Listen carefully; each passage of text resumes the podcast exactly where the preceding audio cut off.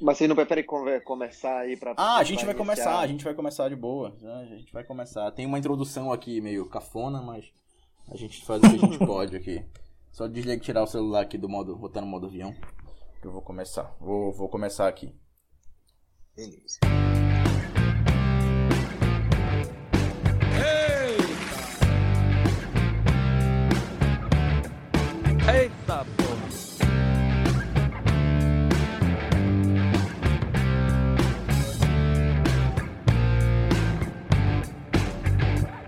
Opa, tudo beleza? Eu sou o Café Pinheiro e começa mais um Eita, o seu podcast contra o hype. E hoje a gente tem um assunto muito importante e muito legal pra gente debater aqui no nosso podcast.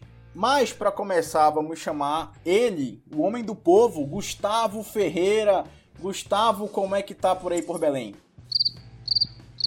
Ah, já começou? Já, pô? Já começou? Ah, desculpa, desculpa, é porque eu, eu tava aqui no, no Instagram, arroba Eresun Pokémon, procurando um Pokémon com meu nome. Eu já achei cabra, eu já achei cachorro, já achei capa de CD, mas Pokémon ainda não encontrei, rapaz. É a Até moda, é a personagem moda. de frente já tem. É, enquanto uns ficam assistindo Dark, eu que não tenho muita inteligência pra tal, tô aqui fazendo o que eu posso pra curtir esses dias com um pouquinho mais de alegria, Carlos Fernando. Muito prazer em estar aqui de novo. Vocês ouvintes do Eita, valeu por também estarem aqui ouvindo mais uma conversa muito interessante. Daqui a pouco a gente vai começar com o nosso entrevistado, que é um entrevistado especialíssimo. O nosso nível só tá subindo, rapaz. Rapaz. Mas antes, é, é verdade. Que bom, né? Que bom. Espero que os processos não, não apareçam nunca mais. Mas antes de começar, você que quer mandar uma sugestão, uma mensagem, um olá para nós, vá lá no podcasteita.gmail.com, manda uma mensagem, ou também entre em contato pelo arroba Podcast no Twitter e no Instagram.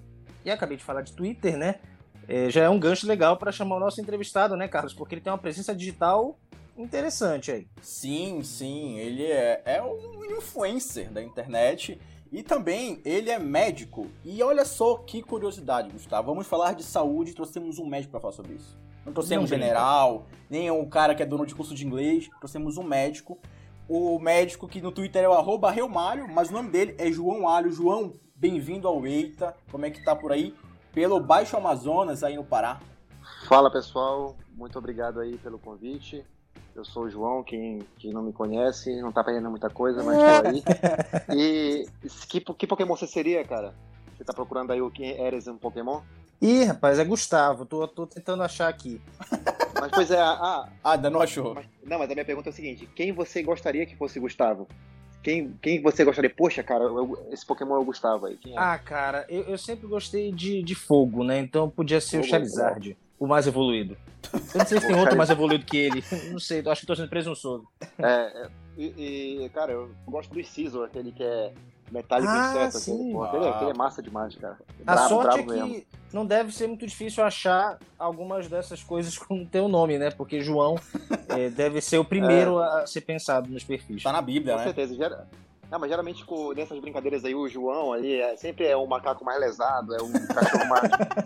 Então, assim, eu seria um, um ratatá ou um Zubat, no máximo. Não chega lá a ser muita vantagem. E o pior é que eu sou o João puro, assim, eu não tenho outro nome, sabe? Não tem João Carlos, João Pedro. Aí eu não posso nem me dar o luxo de ter uma segunda chance. Ah, é a uma gente- coisa rara. a Aqui gente tem nome composto. entre duas pessoas de nome composto. Eu não sei Ah, nem é, lidar com uma pessoa que só se chama João. Qual é o nome de vocês? Eu sou o Poxa, Carlos Fernando. Eu sou o Luiz Gustavo. Luiz Gustavo. Não, legal, são nomes bons, assim. É, uma vez uma paciente falou pra mim que eu parecia um galã de uma novela mexicana do SBT. e o nome dele era Facundo, Fa- Facundo Fernando, alguma coisa, assim, sabe? Carlos Daniel. Carlos Daniel, mais famoso. E ela tinha tipo uns 80 e poucos anos, então a novela que ela se referia, sei lá, acho que nem sei se ainda era SBT que chamava. Era antes do, do- da TVS. É, deve ser da Tupi, sei lá, Telesur, alguma coisa assim. Ah, É, a gente tem que falar sério já? já Não, não. é, tu que sabe, a gente Ah. pode, pode ficar falando de Pokémon Nosso, aqui. no- nosso último podcast É. foi muito sério. Se quiser brincar um pouquinho, eu sei que o assunto não deixa muito, mas fica Sabe à vontade. que, tipo, é, quem vê meu Twitter e tal, que tem, é meio robusto hoje em dia, ele foi criado em junho do ano passado, fez aniversário esse mês. Olha. É, Mas é porque, tipo assim, eu, eu relutei a usar minha identidade na internet, sabe? Mas assim, eu sempre usei desde, nossa, desde muito cedo, assim, eu, eu tinha um, um codinome que eu tinha algumas comunidades no Orkut, cara, quando eu era adolescente, eu já... Eu gostava dessas paradas, assim. Eu nunca botava meu nome. Foi de um ano pra cá que eu decidi botar meu nome nas coisas. É, eu sou tipo o Flávio Bolsonaro, sabe? Não, as coisas não estão no meu nome. Não gosta muito de botar seu nome, né? Tá certo. Ai, Então, qualquer hora vocês vão encontrar um fake meu lá em Atibaia, não, não se assustem. Eu tô encontrando muita coisa em eu Atibaia, tenho né? que ir a Atibaia dar um passeio aí. Tenho que dar um passeio em Atibaia, tô pertinho. Cara, vocês viram que o João é um cara divertido, é um cara alegre, um cara legal. E, mas assim, João, vamos começar a falar um pouco sério aqui. Tu que é um twitteiro, tu que é um cara da internet, mas também tu é um médico. Então conta pras pessoas que estão ouvindo agora, por que tu, João Alho, arroba Realmário, pode falar sobre medicina e sobre o SUS. Porque, cara, pode pensar, nossa, um médico sobre o SUS? Sim, um médico sobre o SUS.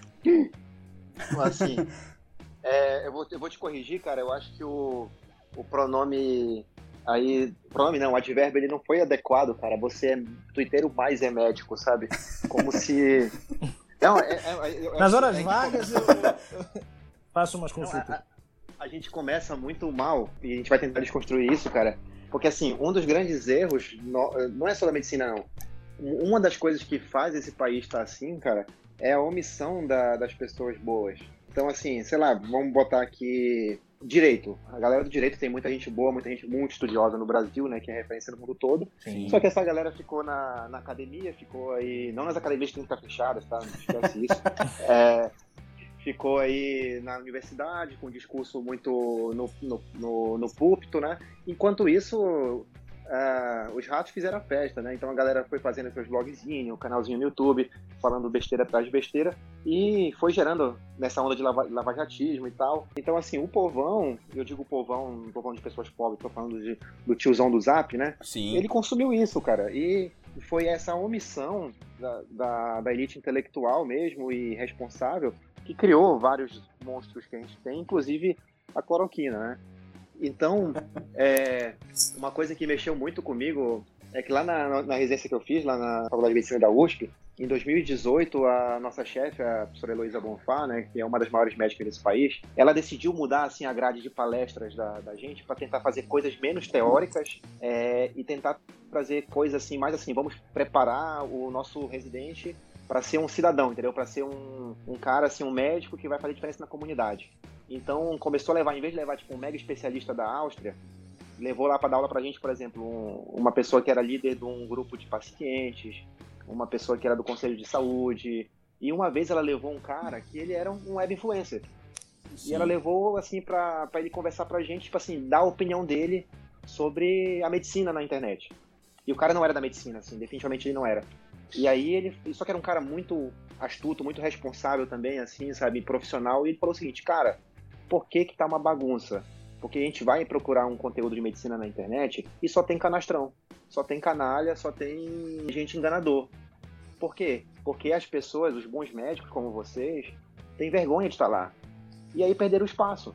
E quando você perde espaço, quem ganha espaço são as pessoas que nem sempre têm o mesmo caráter ou a mesma é, competência profissional que você. Então, cara, esse, esse despertar da medicina pra internet no Brasil ele foi muito tardio. E aí a gente começa a perceber agora, cara. Eu acho que a pandemia ela começou a trazer pra gente muitas figuras legais da medicina que tinham vergonha, ou sei lá, e agora entendem que não é só um investimento para carreira ou coisa assim, é e sim um instrumento de ocupação de espaço, de ocupação de realmente de mudar a sociedade, sabe? E isso tem sido legal assim, de perceber. E o Twitter, eu acho que é a ferramenta que isso tem mais acontecido. E eu fico orgulhoso de poder fazer parte de um pouco disso, cara. Desculpa, eu acho que eu falei demais. Não, tá ótimo. Não, que isso. Então, assim, eu, eu agradeço, assim, pela como abriram a minha mente lá atrás, cara. E, e a gente tem tido conversas muito legais, e não só lá, mas também é, lives que a gente faz, e entrevistas e tal. Tem ganhado espaço. E, e isso é legal porque eu acho que nesse processo todo que a gente está conversando, houve um desgaste muito grande da nossa classe. É, houve um desgaste, assim, tipo... Eu não estou falando que as pessoas não respeitam o médico, não é isso. Sim. Eu tô falando que talvez criou essa imagem do médico canastrão, do médico blogueirão de Instagram.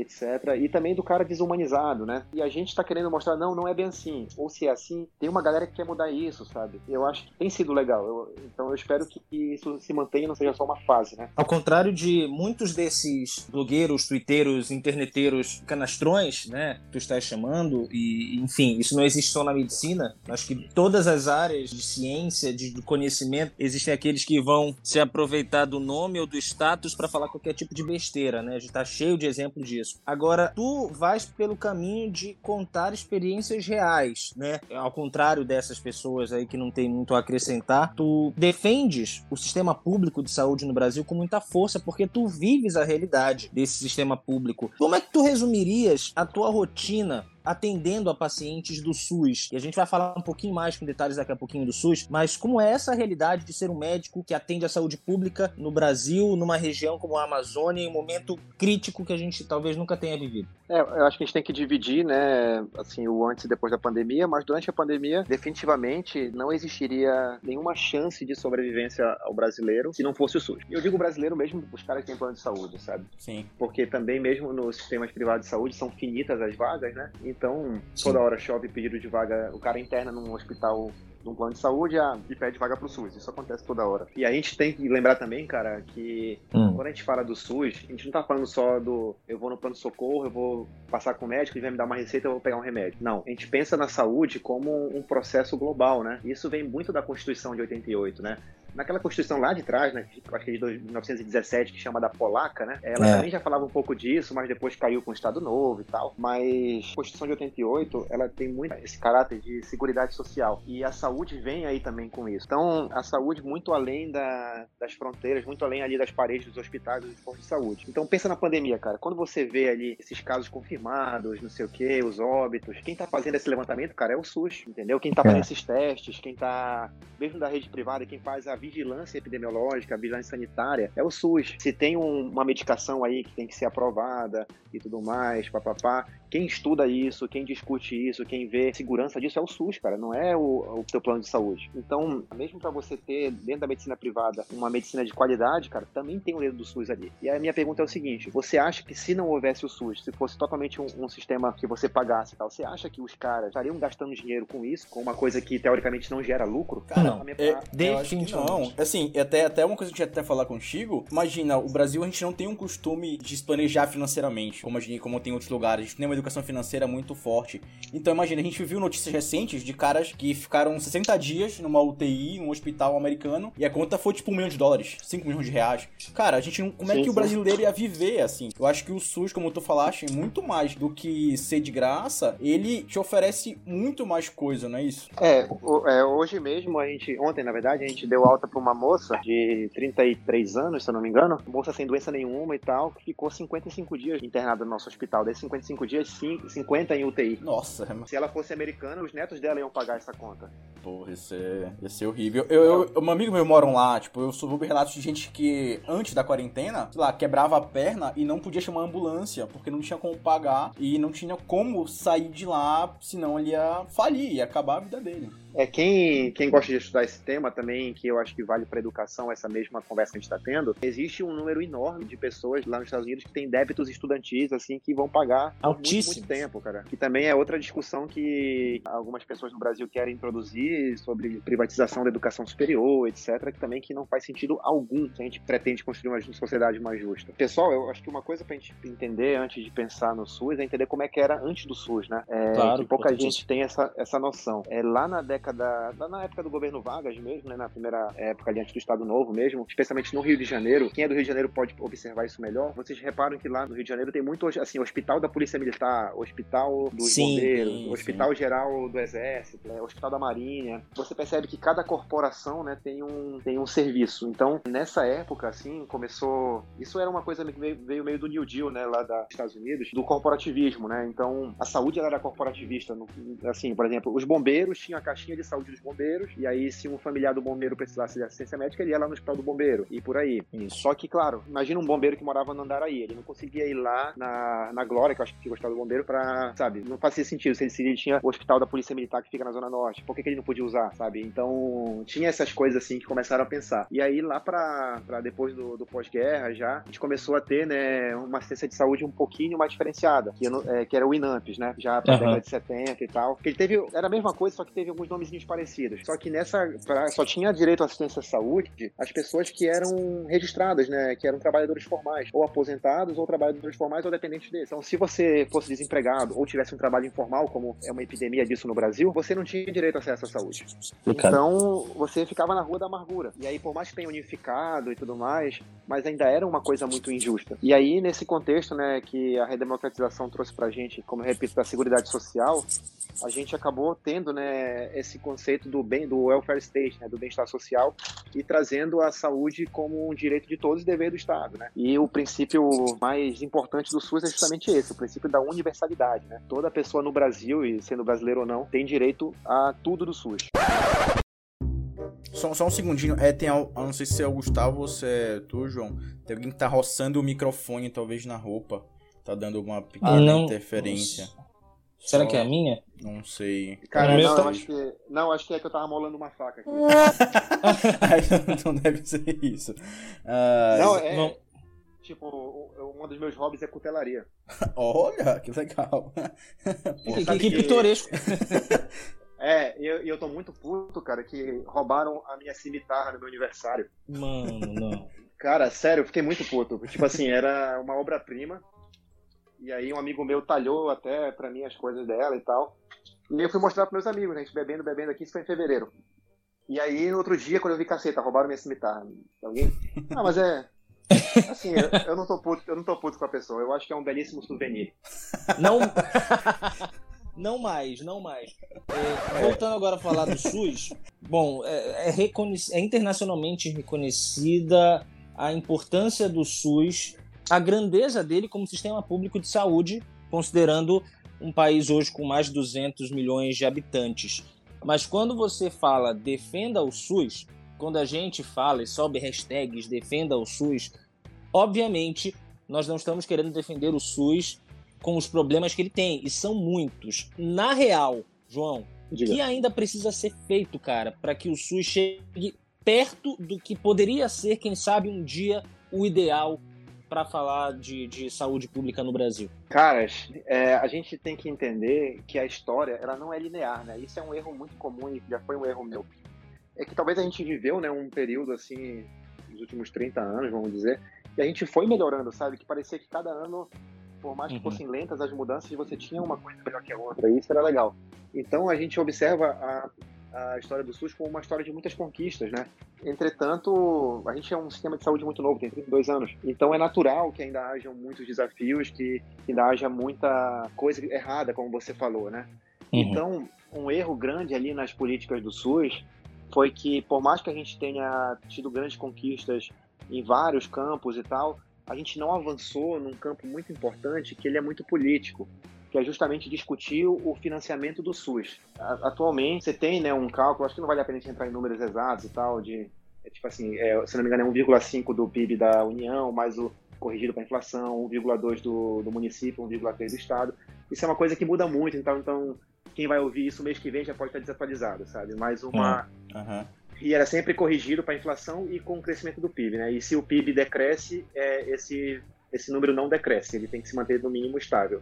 Só que a gente teve um, um cadafalso grande em 2017 18, que foi justamente a PEC dos gastos, né? A PEC do fim do mundo.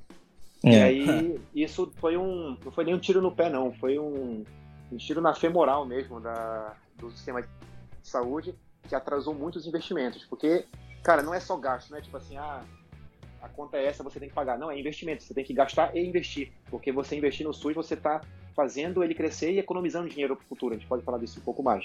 Então, eu acho que o grande problema do SUS foi justamente a falta de poder político que a gente teve ao longo desses 30 anos para poder passar para frente o financiamento dele. Porque, pessoal, quando a gente fala disso, a gente está esbarrando em grandes interesses, né? Não é só interesse dos planos de saúde, eu acho que pensar nisso seria um pensamento muito simplório e burro. Não é só que gente também tem interesse que o SUS cresça de alguma maneira, embora é, seja discutível. Uhum, Mas eu estou falando assim, Não é, não é assim, porque tem que ter dinheiro, só que não é só o SUS precisa de dinheiro, a educação precisa, a segurança precisa. Então, a ideia não é tirar dinheiro dos outros lugares, mas tentar entender é, locais de financiamento público é indevido ou não é estratégico e principalmente pensar em novas tributações. E aí a, a gente barraria em interesses como, por exemplo, taxar as grandes fortunas, né? Que Sim. é o aumento de alíquota de imposto de renda, etc. Então, isso passa pela reforma tributária. Então, é uma feira de mangaio aí que não está no poder dos médicos, dos enfermeiros, e está em Brasília esse poder. Então, a gente tem um governo que é um governo totalmente elitista, né? Que que está em favor do patronato. Não vai querer discutir isso. E o, governo anterior também, e o anterior tam, também, a gente não pode dizer que o governo do PT era um governo que era contra as elites. Seria besteira falar isso. Então, a gente precisa realmente de, um, de deputados e precisa de um presidente que esteja afim de discutir isso. Essa vai ser a, a, o grande passo, realmente, para melhorar as coisas do SUS. É, muita gente fala, assim, por exemplo, é um comentário muito comum, se você postar agora no Twitter, assim, o SUS é muito bom, ponto. Alguém vai falar assim, é verdade, ponto. Porém, o grande É. problema do Brasil é a corrupção.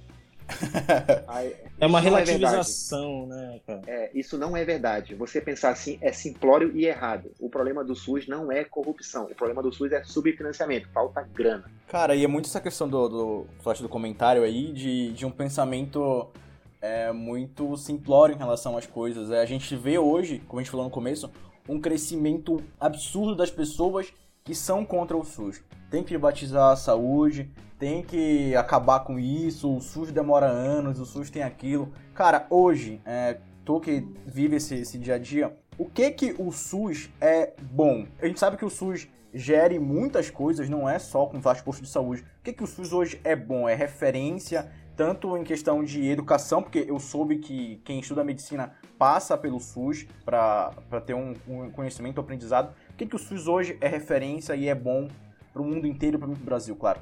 Assim, a, a gente, como eu te falo, né, é, são conquistas né, que vão acontecendo. É, e aí, a gente, por exemplo, quando a gente vai pensando na história do SUS, eu acho que o primeiro ponto da gente é justamente isso. O Brasil é o único país com mais de 100 milhões de pessoas que tem um sistema de saúde universal. Em 1988 e 1990 é a primeira grande conquista do SUS. E aí, quando a gente vai pensar lá no governo Fernando Henrique, né, o José Serra, que é um cara que eu tenho várias ressalvas, mas ele foi um bom ministro da Saúde, e aí ele vai e faz várias coisas muito legais para o SUS. Né? Eu acho que uma grande conquista do Brasil, do SUS, que foi pioneiro no mundo e é um grande exemplo, e eu e espero que continue sendo, é o combate ao HIV e AIDS. É assim, o, o Brasil tem uma política de, HIV e AIDS incrível, tá- que assim, eu, eu posso falar para vocês, as pessoas que estão trabalhando com isso hoje, elas são resistência, porque é, toda essa questão da, do conservadorismo, né, é, do Estado não laico que esse governo está fazendo, tem atrapalhado muito o trabalho dessas pessoas. Mas mesmo assim, elas resistem, resistem, resistem, e o Brasil ainda é uma grande referência é, nas, nas políticas públicas de HIV e AIDS. E a gente lembra também na década de 90, né, uma, um grande investimento na, na política de imunizações. O Brasil é um grande exemplo, sim, para o mundo é, na política de imunização universal mesmo. Você- vocês mesmos podem pensar né, na, na vida de vocês que quantas vezes vocês foram, mesmo talvez com uma renda melhor, foram no posto de saúde tomar uma vacina. É, Nossa, isso é- vários. isso é uma coisa super natural, até hoje mesmo, isso é uma coisa super natural do, do brasileiro. Então é sim uma referência para o mundo todo. Aí a gente lembra da, da poliomielite, né, do sarampo, que infelizmente tá no, voltaram agora, mas o Brasil é sim uma grande referência. E aí quando a gente pensa também na década de 90, a gente lembra da, dos investimentos na saúde da família, né?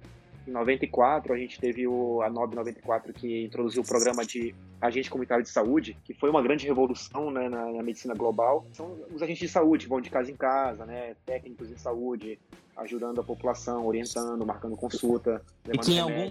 Em algumas cidades são o único caminho, o único acesso da população, geralmente a população mais pobre, mais afastada dos centros, à saúde, né, cara? Não, eu lembro, Sem desculpa dúvida, te cortar, João. Eu lembro muito bem quando era pequeno, eu tinha muito medo que tinha o furadedo lá, lá em Belém. Então, tipo, teve um, um uma grande, um grande trabalho de, de ir a casa em casa, furadedo da criança, ver como é que tá a saúde, fazer teste. Isso é, realmente é uma coisa que eu lembro muito da minha infância. É um negócio que mudou minha vida, porque aquele acesso à saúde, a minha família sempre não, nun- nunca foi pobre. Mas, tipo, o acesso à saúde público, o cara é na minha casa fazendo exame em mim. É um negócio que mudou muita coisa, assim. Aí a gente lembra em 96, né, que começou o programa de saúde da família. Também foi uma grande revolução, sabe? É, mais médicos de saúde, a equipe de enfermagem, dentista. Assim, uma coisa que o, o mundo não via, entendeu? E você conseguiu num país pobre produzir isso, e claro, é claro que quando você introduz, é, vai crescendo a coisa, né? Do dia pra noite que melhora. A gente viu que foi um sucesso. E aí quando a gente passa para a década de, de 2000 e tal, né?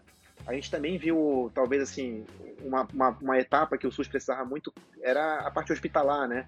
A gente viu muito investimento na parte de urgência. O SAMU, por exemplo, o SAMU que a gente conhece hoje, que você mesmo comentou, né, que o cara nos Estados Unidos não chama ambulância. É, Sim. A palavra SAMU é uma coisa nova, né? Tentem lembrar isso na cabeça de vocês. Quando a gente era criança não existia a palavra SAMU. Então não. o SAMU está em quase todo lugar do Brasil. Por exemplo, na Amazônia tem a ambulância, né? Que, que você está na comunidade ribeirinha, a ambulância vai de lancha te pegar lá. Então isso é incrível. E é gratuito, cara. E até mesmo as pessoas. É, pensa assim, até mesmo a pessoa que tem plano de saúde, ela, ela pensa em ambulância, ela não pensa no plano dela, ela pensa no SAMU.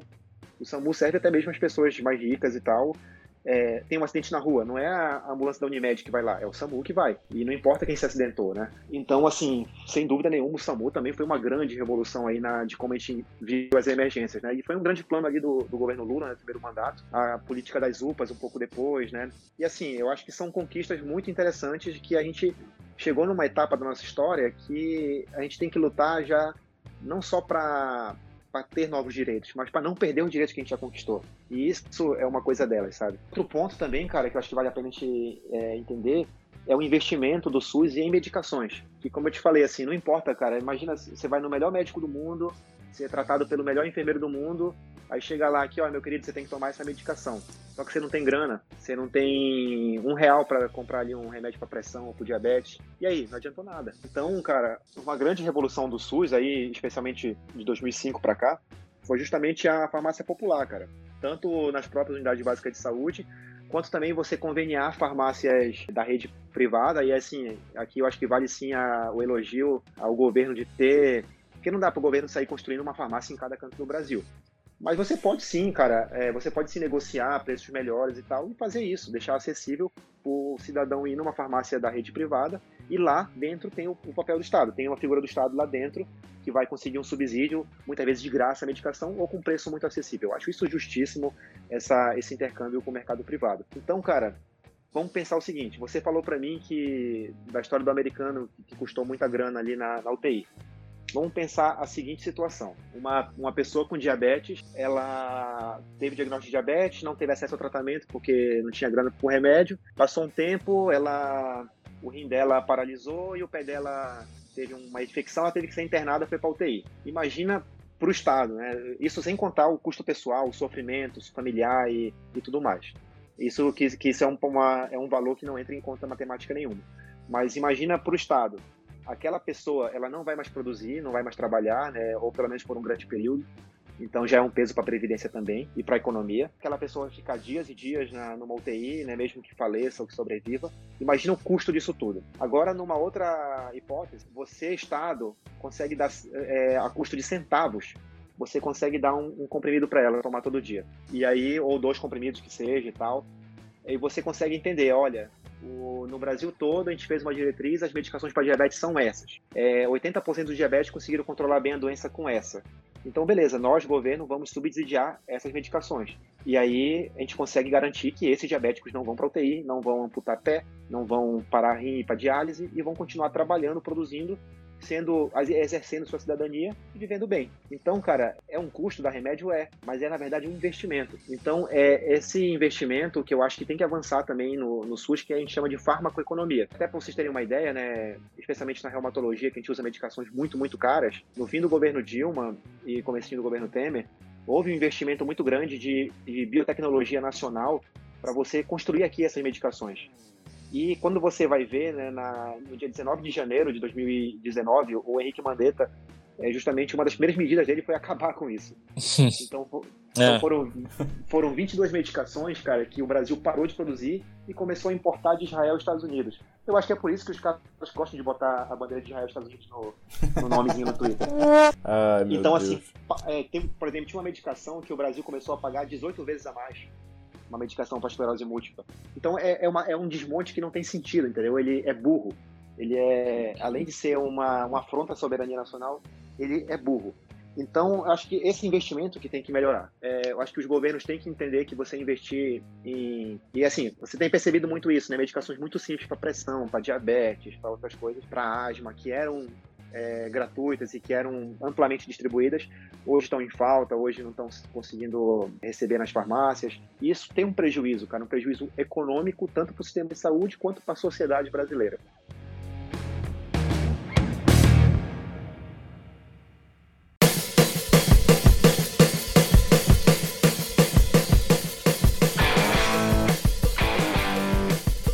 Cara, que primeiro bloco foda, que bate-papo excelente com o Gustavo Ferreira, o homem do povo, e o João Alho, o arroba Reumalho, twitteiro, médico, cara que trabalha diariamente no SUS com a medicina e acompanha tudo. João, estava conversando ainda agora sobre esse investimento que tem, tem sido, tem que ser feito na saúde e tudo mais. Só que a gente está aí há um tempão sem alguém ali à frente da saúde do Brasil, o Ministério da Saúde. Como é que tu tem visto, tu como médico que atua na frente nesse combate agora ao coronavírus, como é que tu tem visto a atuação do Ministério da Saúde, que não tem ministro, do governo e tudo mais, sendo que a gente vai ver daqui a alguns dias vão reabrir academias, bares, shoppings. Então, pessoal, uma coisa que a gente, num sistema de saúde continental, né, imagina assim, imagina quantas pessoas trabalham no SUS e todas as profissões. Então, se você somasse isso, cara, é, é um país, entendeu? É um, é um micro país. Então, o ministro da Saúde, ele é um chefe de Estado. Ele não deixa de ser um chefe de Estado. Então, se a gente for levar nessa analogia, a gente está num governo militar. E um governo militar, ele não é técnico, né? E o que acontece? Quando você tinha um ministro, não importa, aí, aí eu entro com sinceridade mesmo, não importa a tua posição política e tal, aí você tende a dar um crédito a ele.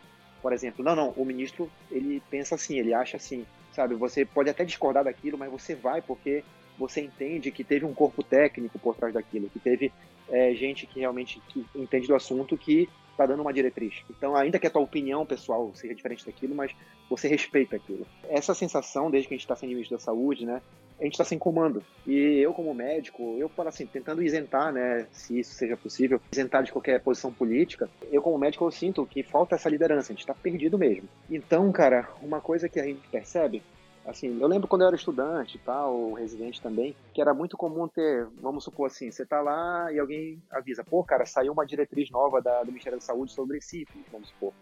Pô, me manda aí, cara, vamos dar uma olhada. Então, os professores mandavam, saía assim, sabe, nas principais publicações e tal, e você ia lá e estudava, sabe? Pô, legal, cara, mudou isso, pô, agora os caras estão achando que tem que fazer isso, pô, legal mesmo, cara.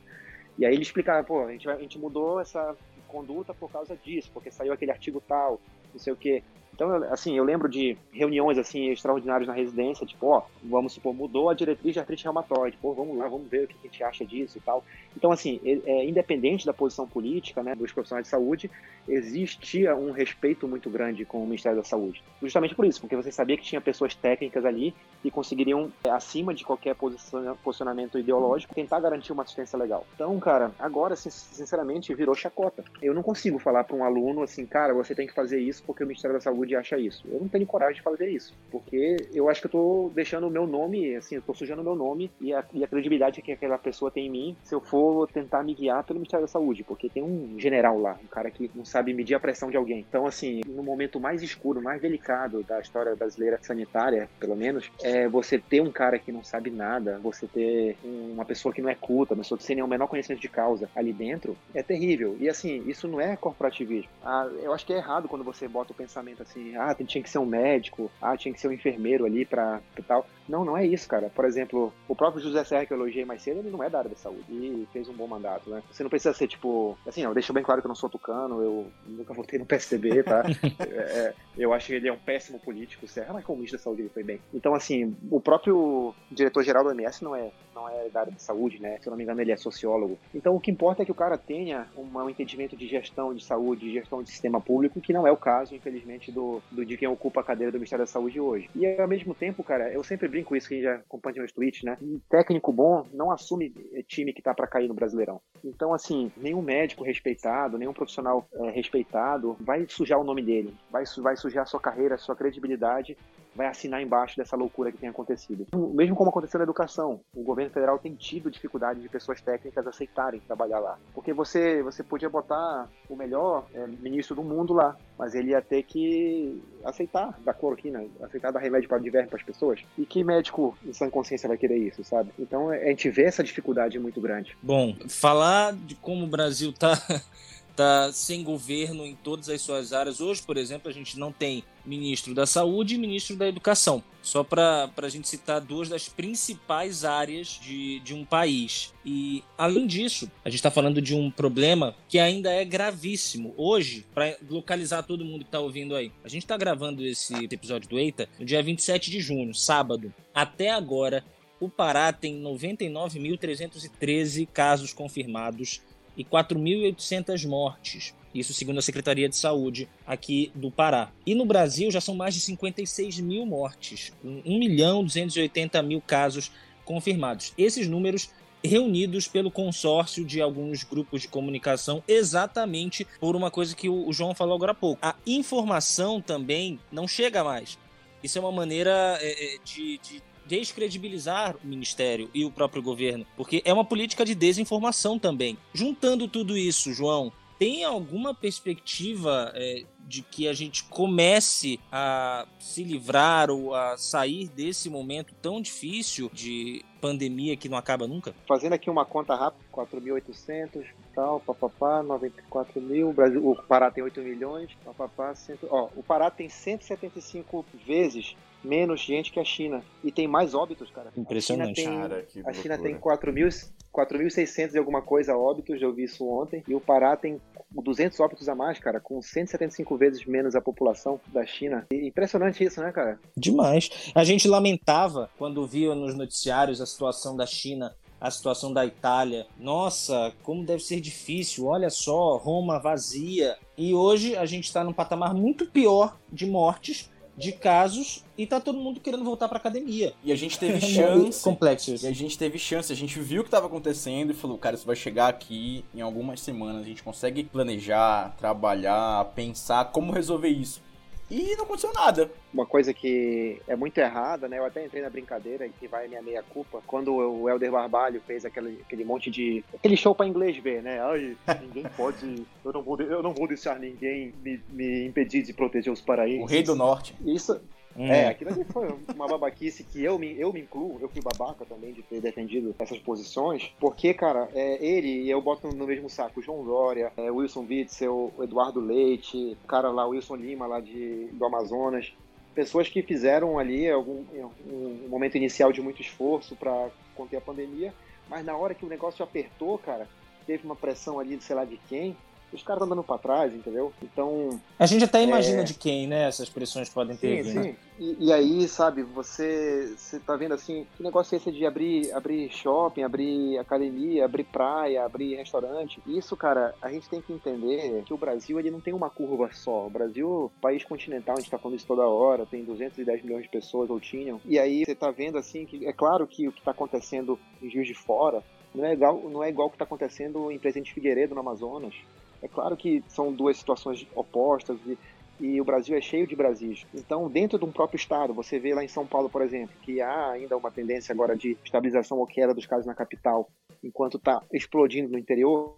É claro que isso também acontece em outros lugares. É claro que a curva de Belém e região metropolitana não é igual a do Marajó, é claro que não é igual a de Santarém, é claro que não é igual a de Marabá. Então, quando você age dessa maneira unilateral, né, você está sendo, assim, vai ser um fiasco. Você tem que entender, a, a OMS fala isso todo santo dia, cara, só, só não ouve quem não quer. Você tem que ter as fases de relaxamento. E o Brasil, eu incluo o Pará, eu incluo o Santarém também nisso, não está obedecendo essas fases, né, muito bem controladas. Eu acho que um epidemiologista consegue falar muito melhor do que eu. Então, assim, não está na hora, cara. Isso vai piorar. E é aquela coisa que é chover no molhado. Não é o isolamento que é, que é contra a economia, é o vírus, cara. Sim. Então você tem, que, você tem que conter o vírus, não conter o isolamento. É aquela história, para a economia continuar girando, tem que ter gente viva, né? É, é uma analogia que parece meio boba, mas ela consegue resumir de uma forma até sádica o que está acontecendo, né? O, o é... dinheiro está falando mais alto, mas se não tiver gente para fazer esse dinheiro girar, para investir, enfim. A vida fica em segundo plano quando ela deveria ser o primeiro em tudo. Eu acho engraçado aquele tweet do Samidana, né? É, que ele fala assim: aparentemente IDH e renda é, influenciam em saúde e mortalidade. Estamos analisando isso. tipo. Nossa! Temos um Sherlock Holmes aqui. tipo, sei lá, se você ligar agora pro meu primo que tá na, na quinta série, ele sabe isso. Ai, meu Deus. E, e, por sinal, esse meu primo ele grava TikTok falando de política, acho legal. Ah, é... depois divulga qual é. Depois divulga qual é. Ele faz TikTok também seduzindo as pessoas ou não? Oi! Cara, Cara, assim, eu, eu, eu, adoro. Eu, qual é o nome do rapaz? É. É, é Mário. Mário Júnior? Mário, Mário Júnior. Assim, Mário, eu sei que você não vai ouvir isso, mas assim, continua fazendo isso, continua. É, é legal, porque você me diz, não, eu falo sério, eu, eu, acho que é divertido, entendeu? Eu acho que as pessoas estão gostando disso, só não, acho que só não funciona, mas. É. mas acho que a ideia nem é funcionar. É, acho que a ideia nem é assim, essa. Assim que você te puder, cara, sair da quarentena, saia, que eu acho que não tá fazendo bem pra você isolado. Não, tá fazendo bem, cara. Mas... É, ele conseguiu é, fechar com a Netflix, viu? Ele fechou com a Netflix. Ah, legal, legal. Então, não, tipo, tem que tá, que... tá lindo pra ele. Eu acho que ele tá ganhando, eu acho que tá ganhando dinheiro com isso, né? Mas assim, o que eu acho, ele, ele já sacou também, né, que a galera tá se divertindo. E eu adoro, cara, na verdade, ver as paródias, né, da, as pessoas respondendo os vídeos é, dele. É, maravilhoso. Tem aquela menina de Manaus respondendo, né? Ela, Letícia, tá doida? Tá já viram essa? Vocês já viram essa? Essa ainda não. Mas eu gosto de ver é, as tipo... pessoas dizendo, hum, oi, tudo bem? Não. tipo, ignorando é, completamente, eu acho maravilhoso. A dela, é muito, a dela é muito boa, cara. Tipo assim, naquele vídeo que ele tá na sorveteria, né? Ai, Letícia, aqui tem o melhor milkshake da cidade. Ela, hum, eu quero. Sai daí, eu quero um açaí, mano.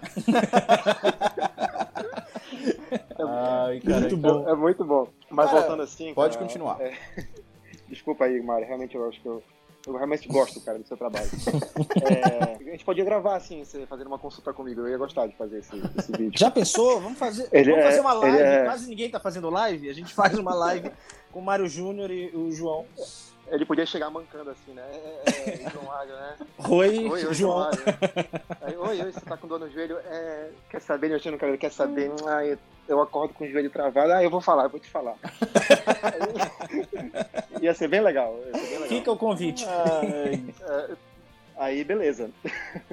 A gente até esqueceu o que a gente tava falando. É, a gente se perdeu, a gente se empolgou aqui. É, só pra gente encerrar. Tipo, tem alguma previsão, João? Eu sei que é uma coisa meio, meio babaca isso de pedir previsões. Ninguém aqui é o Walter Mercado. e todo, todo dia fica pior prever alguma coisa, ainda mais prever uma solução. Mas, assim, João, não João médico, João cidadão, assim. É, se, se dá para separar um do outro.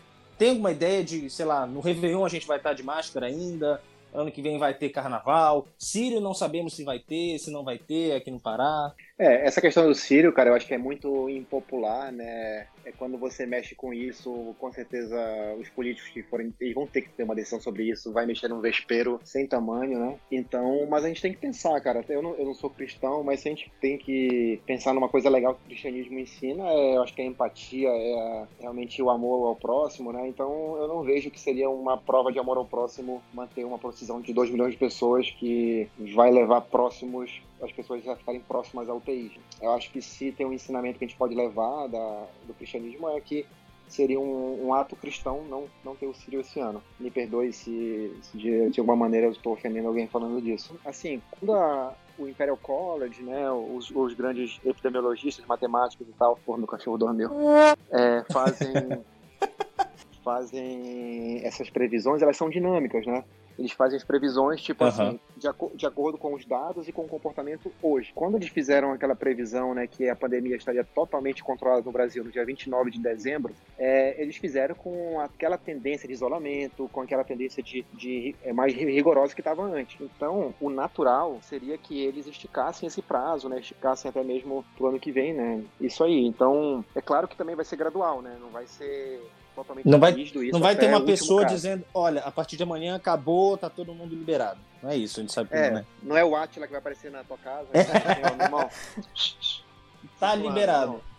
Mas é claro que você vai chegar numa fase que vão ter poucos leitos, vão fechar os hospitais de campanha, as UTIs provisórias e tudo mais, né? Por exemplo, assim, tipo, eu, eu tava lendo, né, as coisas dos contratos da, daqui do Pará, né, as UTIs provisórias, elas estão contratadas até dia, dia 30 de setembro, elas estavam até julho e foram esticou, né? Isso é uma, uma baita de uma... Isso tá no diário oficial, né? Não é nenhuma novidade de nenhuma notícia assim de bastidor não, só entrar no site do governo. Então, assim, se os caras esticaram e ao mesmo tempo eles liberaram o isolamento, é um, é um contrassenso, né, muito Não maluco, faz sentido né? nenhum. Então, eu imagino que, por exemplo, sei lá, se você tá planejando um casamento aí, olha aí... É, o meu era em não é uma agosto. indireta, é, Se não você é uma aí, indireta, não, não é uma indireta.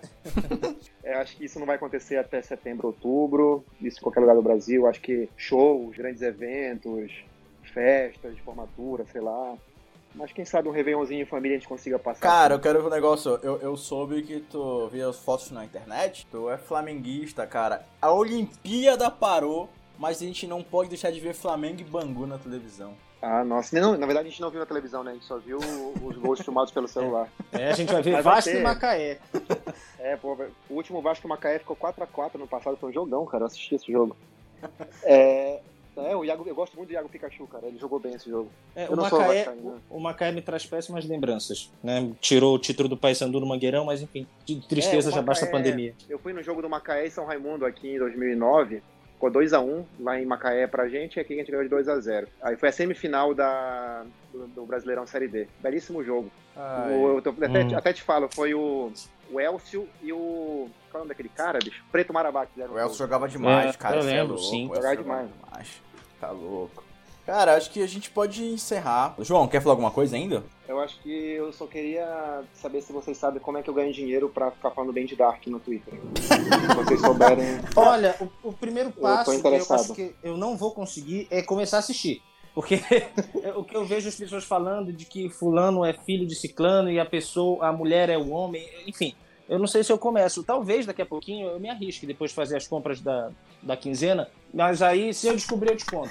Ah, meu Deus. não, eu falo seríssimo, cara, porque, pô, bicho, o cara, o Netflix derramou uma grana aí, cara, porque todo mundo na minha timeline tá falando disso, cara. Não é possível que não role 10 conto pra mim aí. Sabe o que é isso? Sabe o que é? É o hype. É, assim. Ah, mas isso é, é o viés da legião, né? Isso acontece com a cloroquina, por exemplo. Se É. você. É, não, eu falo seríssimo. Isso é um, é um movimento do, da espécie sapiens, né? Que, tipo, a espécie sapiens está sempre atrás de aceitação. É o twitteiro médio, o médio avançado, né? É, ele pensa assim, eu, eu vou ser melhor aceito caso eu também faça parte desse hype, né? E o médico médio também pensa assim, é melhor eu errar com todo mundo do que eu acertar com poucos, porque eu vou ser melhor aceito na minha, na minha hype aqui. Eu acho que é por aí. Nossa, que frase bonita. Cara, então quero te agradecer muito por essa participação, o arroba Realmalho aí. João, muito obrigado, foi, foi um bate-papo maravilhoso. A gente queria fazer sobre o SUS tem um tempo já. Eu acho que agora casou todo esse momento, a gente conseguiu pensar em algo bem legal pra fazer. Então, muito obrigado. Fala aí as redes sociais que tu tem, teu trabalho aí em Santarém com reumatologia. Conta pra galera um pouco mais aí pra gente finalizar. Fechar. É, eu tô até pensando em mudar o meu arroba lá do, do, do Instagram pra Realmalho, o meu arroba profissional, mas por, por enquanto você procura Dr. João Alho. Eu só botei o doutor porque o meu pessoal já é João Alho, então não dava. E na verdade, na minha família, atualmente vivos, tem oito João Alhos, então. Nossa! Então, mas me procure lá, mas no Twitter é o arroba Realmalho, eu tenho um canalzinho no YouTube também. Só me procurar, eu não posto muita coisa útil lá, é mais besteira. E tem o meu podcast que eu faço com a, com a Márcia, que uma das grandes frustrações da minha vida é o, é o Twitter dela não ser Real Márcia. É, Seria maravilhoso. é, que é a Marcelena, minha grande amiga, isso comigo, é o, o Reumatunes, né? Pode, a gente fala de reumatologia, é uma coisa muito mais técnica, muito mais para estudantes de, da área da saúde, profissionais, do que para pessoas em geral, né? Não, não eles, eles também são pessoas, tá? Isso eu quis dizer. Vocês entenderam. Acho que, Mas acho é ficou isso, gente. claro. É. Tamo, tamo aí, qualquer coisa, estamos aí. João, e muito o meu. obrigado. Ah, só uma Oi. coisa. E, Ah, o meu, fala. e o meu nome, e o meu nome na PSN e na Nintendo é o Mofetil. Pode Ô, vamos jogar, vamos tá jogando Warzone? Não, não acho legal. Porra, não, aí, porra, fiquei triste agora. O, o Café tava não- jogando agora há pouco. Eu tava procurando Pokémon com meu nome, ele tava jogando. Pô. Mas beleza, tamo aí.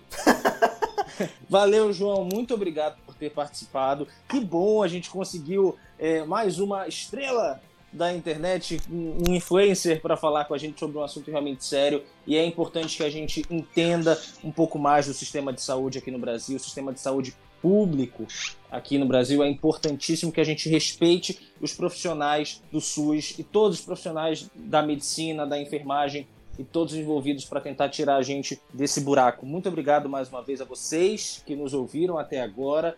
Se quiserem entrar em contato conosco, mandem um e-mail para podcasteita.gmail.com e procurem a gente no arroba eitapodcast no Instagram e no Twitter. Muito obrigado. Carlos Fernando Pinheiro, foi um prazer mais uma vez. Valeu, Luiz. Valeu, João. Se você chegou até aqui agora, pelo João, você ouviu ele no Twitter postando alguma coisa sobre a gente.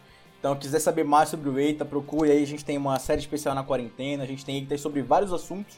É só você acompanhar e ver se curtiu a gente.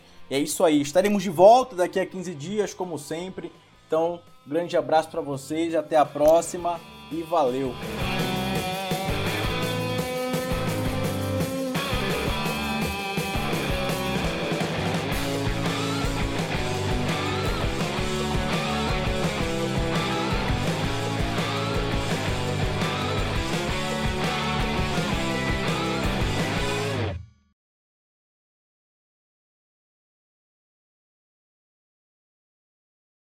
Já dei o play aqui, tô gravando já. Ah, não que exista um português melhor ou pior, um certo ou errado, mas eu digo assim, é, no sentido gramatical mesmo. O Santareno Tapajônico, eu vou falar, ele é um cara que fala muito, é muito culto, assim, sabe? Mesmo as pessoas mais simples, é, você tem uma coesão gramatical muito, muito legal, sabe? Eu acho interessante isso. Mesmo as pessoas pobrezinhas e tal, atendendo, é difícil você ter, assim, sabe? O Belenense, ele é um é. cara que eu acho que ele absorve muito, talvez, de migração e tal. Então, ele, o sotaque do Belenense, ele é muito mais misturado, assim, ele absorve muito mais as coisas. Então, então vocês têm muitas gírias, cara, que a gente é difícil usar.